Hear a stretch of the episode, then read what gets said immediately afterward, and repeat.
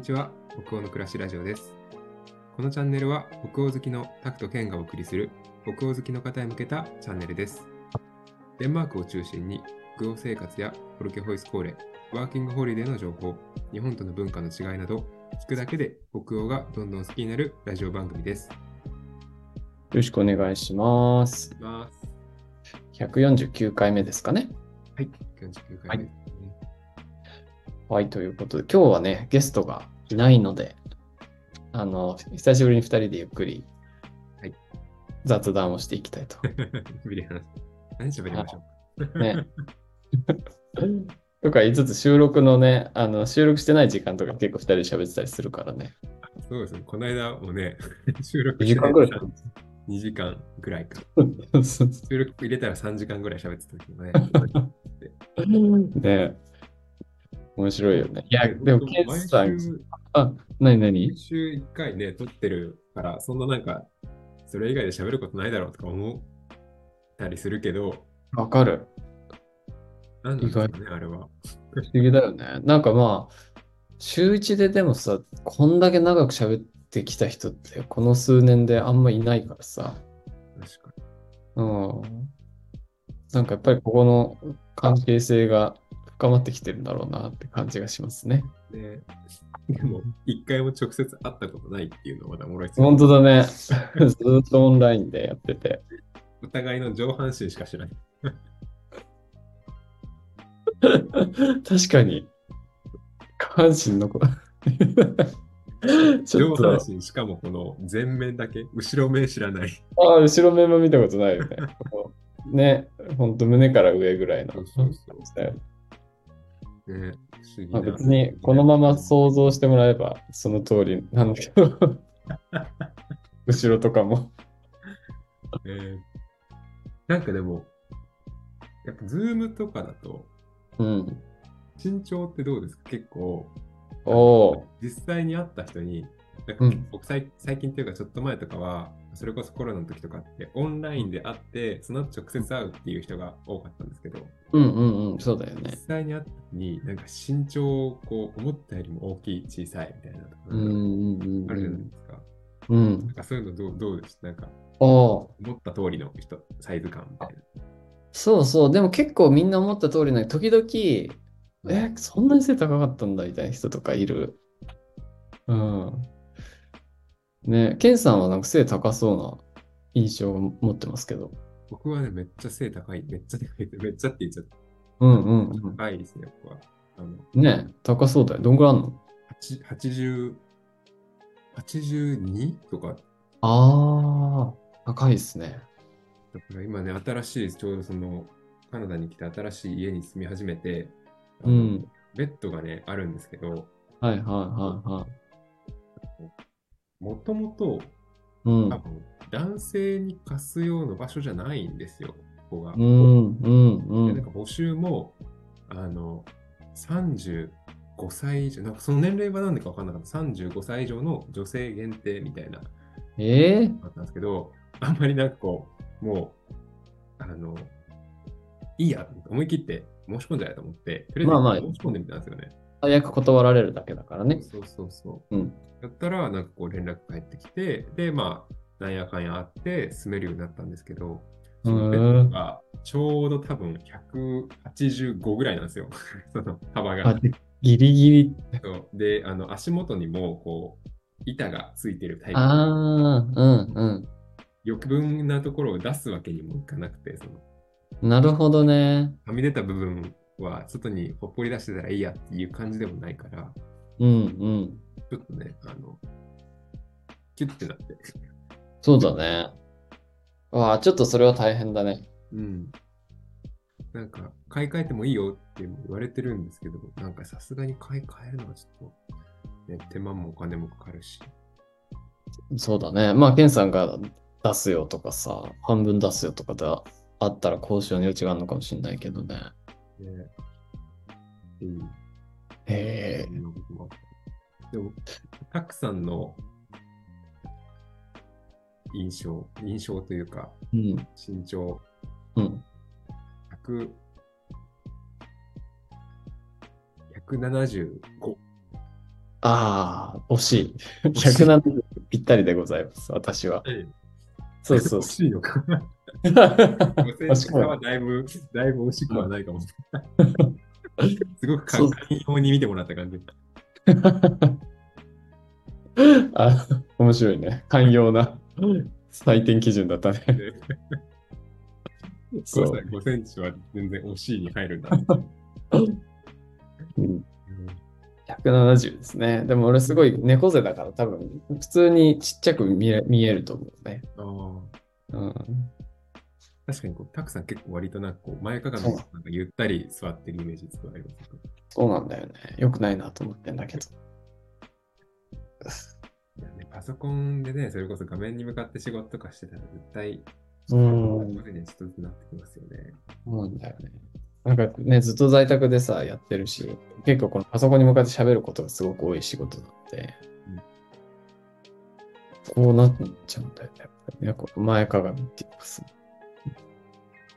こっちにもに、こう、ちょっと高い位置にももう一個モニターがあって、ここに、あの、あるんだけどさ、目の前の位置に。そうそう。通通画面、なんていうんだろう。そうそうそうそダブルスクうリーンみたいな。そうそうそうそう。 2画面でね。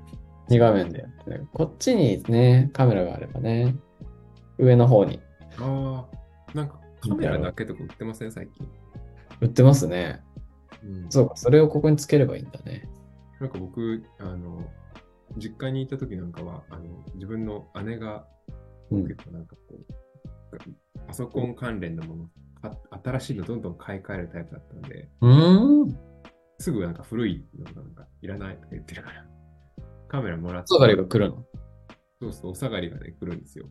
あ、いいですね。それでカメラ使ってましたね。なんか、そんなにね、悪くなかった。へえ。確かにあったら良さそうだよな。何話します、ん 何話します今日。いや、俺はなんか、ケンスさん、カナダに行って、どうなのっていう話を聞きたいけどねあ。ーうん。そうですね。ちょうど来たのがうん。 12日だから、うん。うん。 今全然ちょうどじゃないな、12日目ですね、来 て。微妙ちょうど2週間とか言いたかったけど、全然、あれだと思あれだね。ほぼ2週間だね。う。なんあか、まり採点基準で。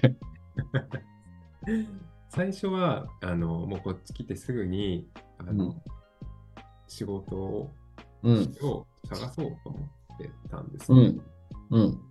あのまあなんか、今、あの、カナダのビクトリアっていう、なんか実際島にいるんですけど、ビうん。うん。うん。うん。クトリアってあの語語学学校結構あるらしくて、うん。なんか、デンマークの時って、デンマークに英語の語学学校ってなんか全然聞かなかったというか、あるのまかあどうかわかんないうん。うん。から、なんかそもそも選択肢になかったけど、うん。なんかせっかくいるああるんだったら、なんかもともとちょっと行ってみたいなみたいな気持ちはずっとあって、うん。でもなんかわざわざこう語学学校のためだけに、例えばフィリピンになんかう行っん。たとかはちょっとめんどくさいなみたいなうんうんうんうんうんだったうのん。が、あでもこっち来てあ語学学校あるじゃんみたいな。でしかうもん結構近所にあるっていうことに気づいて、いいね。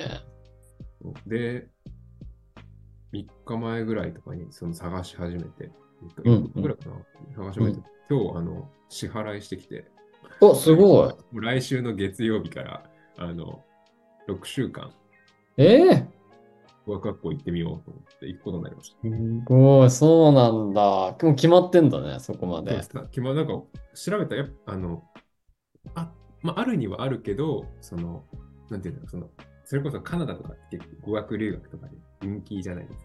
うんうんけど、うん。まあ、その中で言うと、ビクトリアはちょっとこう、田舎で、語学学校の数は少なめみたいなうん。はいとこだから、行ける場所は限られてたんですよ。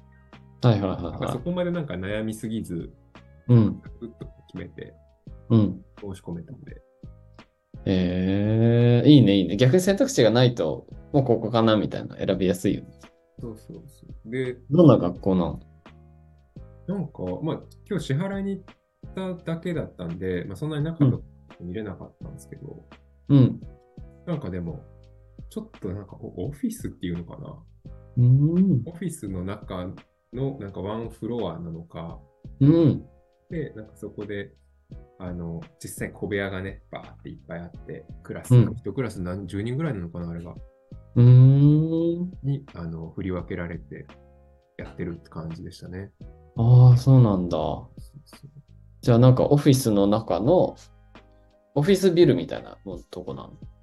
でもなんかこう、オフィスビルっていうとすごい、こう、高いビルみたいな想像したかもしれないです。結構こっちなんかその背の高いビルっていうよりかは、割となんかレンガ造りのちっちゃい、なんあかー中ぐらいの建物みたいなので、へえ、そうなんだ。なんかそのビクトリアは、ね、ヨーロッパのこう文化というか建物とかがちょっとヨーロッパっぽい感じのうん多いみたいな、うん。そうーれん。の中影響なのか、ああ、なるほどね。うん、歩いてじゃあ結構伝統的な建物みたいなやつの中のワンフロア。そうそうそうそんな感じですねええ、いいじゃん。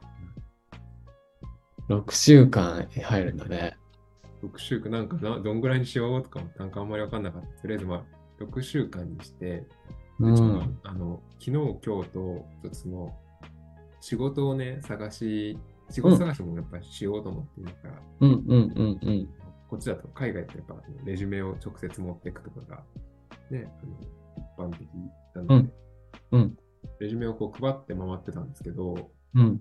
やっぱりこの時期はまだ若干早いみたいな募集に、ああ、そうなんだ。まだギリギリオフシーズンですみたいな感じでえ、え、あ、結構それで言われたりするんだ。持ってった時に。そうなんですよ。なんか受け取れるけど、いやでもまだ今はちょっと募集してないんだよ、ね。ああ、なるほどね。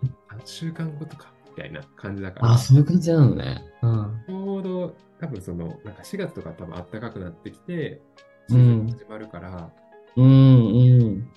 っていう、なんかそのちょうど多分3月末とかから多分探し始めるとちょうどいいのかなっていうので、うん、うん、うん、うん、なんかちょうどその語学学校終わるのが4月の頭とかなのでうん。うん。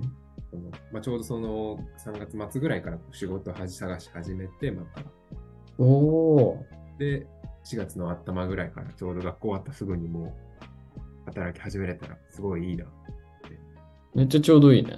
そうそうそう。っていう感じにしています、今のところ計画では。すごいじゃ ん。ラッキー。えー、そうだね。語学学校がここの、なんていうの、オフシーズンの間にちょうどハマってくる感じなんだそね。うそうそうまあ、なんか期間もね、選べたんですけど、うん、うん、ちょううどんなうんんか。こう、2ヶ月はちょっと長いな、みたいな。1ヶ月はちょっとなんか短いかなみたいな。 間太って6なんか思ってたらちょうどなんか、あ、6いけるみたいな。 そうそう面白いね。ですえーちなみに俺、初めて海外行ったのが18歳の時、カナダ行ったんだけど、そう、その時6週間の語学プログラムに参加して、そうそうそうそう、すごいあの伸び伸びたっていうかあの、できるようになりましたよ、英語。で、うん。そう。で18歳の高校生、大学生か。あ大学1年生の夏休みでえ、そう、行ったんだけど、えっ、と、バンクーバーに行ったんだけど、うわそうそう。語学学校みたいなとこに通って、うんうんうん。うん、すごいなんかね、よかったね。あの、やっぱりこう、教えてもらわないと使えないフレーズとかさ、うんうんこうあ、こういう風にすればいいのかみたいなこととかすごく学べたし、なんか読み方とか、まあいろんな授業取ったんだけど、発音とかも取ったし、うんうんそう、すごい勉強になったし、やっぱり周りの、例えば台湾人の友達とかと一緒に勉強するから、うんうんなんかそこでこう、英語について話したりとかさ、うんうん日本人はすごい難しいんだけど、台湾人からすると、こういう風にすればいいんだよみたいなの教えてくれたりする発音のやり方とかなんかあったりして、えー、面白そうい。そうそう、やっぱり人と学ぶみたいな期間があるの、すごいうん良かったなと思うし、やっぱりね、先生がいるってすごい効率いいことなんだなっていうのは思った ね。うん、ねだ僕もまだあの、なんかその、ちゃんと、ちゃんとっていうのはないかもしれない。その、今までオンライン英会話でしかうん、う、してこなんかったんです、その英語って。うん、学校の勉強、あの高校までか、しかも高校までうんうん勉強だけだったから、うんうんなんか初めて、ちゃんと英語の英会話教室に行って、うん先生から教えてもらってっていうのがあるから、なんかすごい、単純に楽しいですよ。ねえ、そうだよね。へえ。コースは何取るとか決まってんの一応申し込んだのは、なんか一般英語ね、ジェネラルイングリッシュの、うん。なんか普通の、なんかふ名前がすごいいかついなと思ったんですけど、なんかこのジェネラルイングリッシュで、なんかジェネラルイングリッシュ、インテンシブコースみたいな。ああ、いいですね、いいですね。次がインスーパーインテンシブコースみたいな、なんかああ。で、なんかその一番そのスーパーとかになると、何時までやるんだろう朝9時から夕方4時ぐらいまで。うんうんうんで僕は真ん中にしました。真ん中の、言うと、えっと、インテンシブコース。インテンシブコースな んだ。で9時ぐらいから始まって、2時ぐらいに終わる。うん。あ、なんかちょうどいいね。そうそうそうそう。だからその午後はね、あの夕夕方から以降はもう自由に使えるから、うんうん、うん。まあ、仕事がもしそのトライアルとかで見つかれば、そこにするのもいいし、まあ見つからなかったら見つからなかったら友達とかと、ちょっとこう、ね、あのどっか遊び行ったりとかしてもいいかなうんうんうん。とは今考えてますへえ、いいね。楽しみだね。ほんとただ学校って感じその18歳で行った時は、 18歳で行った時、向こうで働いた。働いてない、働いてない。普通に学生だけやって、短い期間で行った短期留学だったからさ、あー6期間だけ大学のプログラムで行って、なんか、そのちょっとだけ留あの語学学校に入れるみたいなやつだったから。働きはしなかったけど、でも、そうだね。その時は、学校終わって、でもまあみんなでさ、コーヒー飲んだりしてたら、あっという間になんか一日終わるみたいな感じだったよ。学校行ってコーヒー飲んで、うんうんなんか街に遊びに行ったりとかさ、うんあとは、なんかその語学学校でイベントがあって、うんそう、なんか文化祭みたいな、うんそこでバンドをやるみたいな話になって、ギターの練習したりとか、えーなんかそういう感じだった。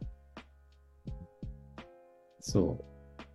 すごいなんか充実した楽しい学生生活って感じでした よ。その場合はね。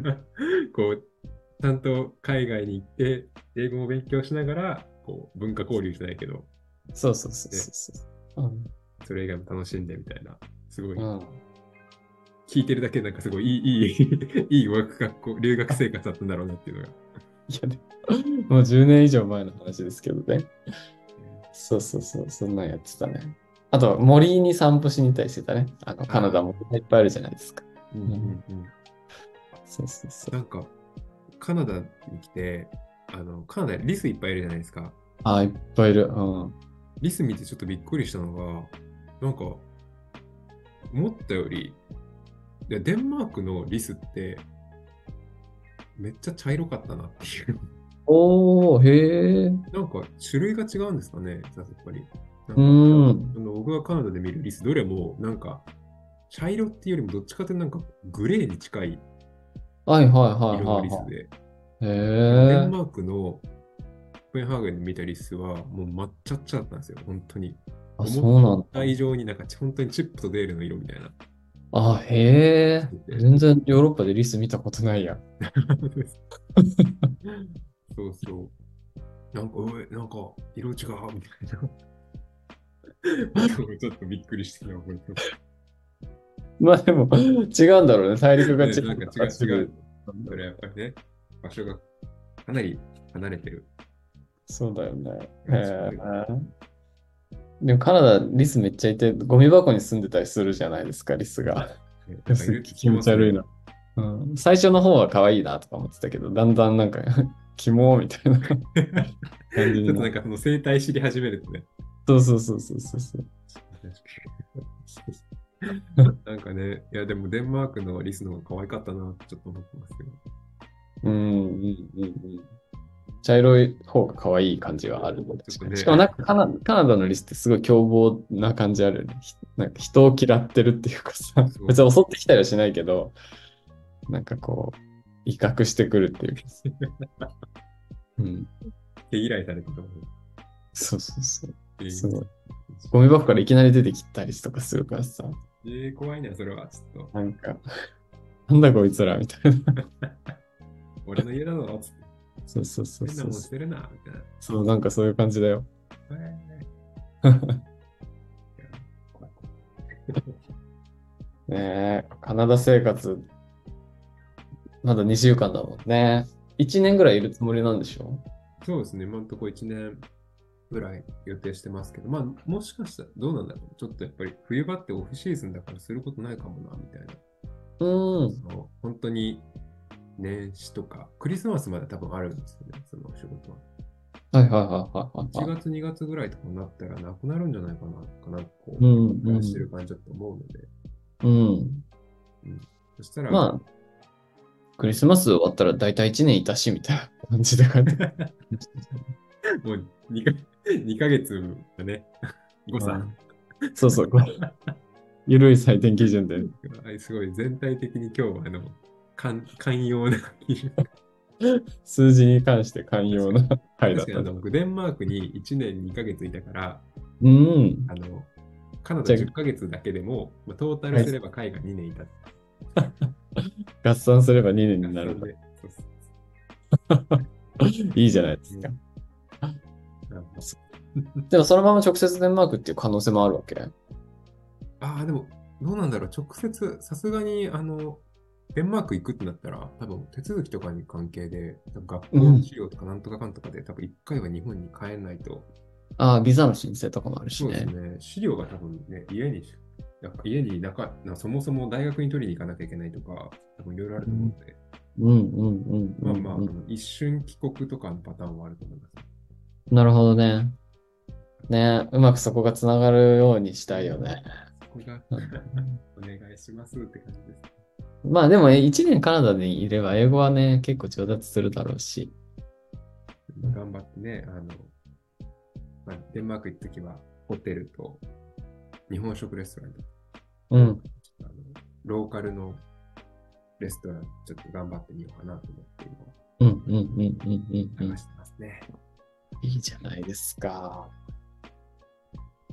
ねなんか北欧の暮らしラジオだけど、今は誰も北欧にいな くて、カナダと日本でお送りしていくっていうのをね。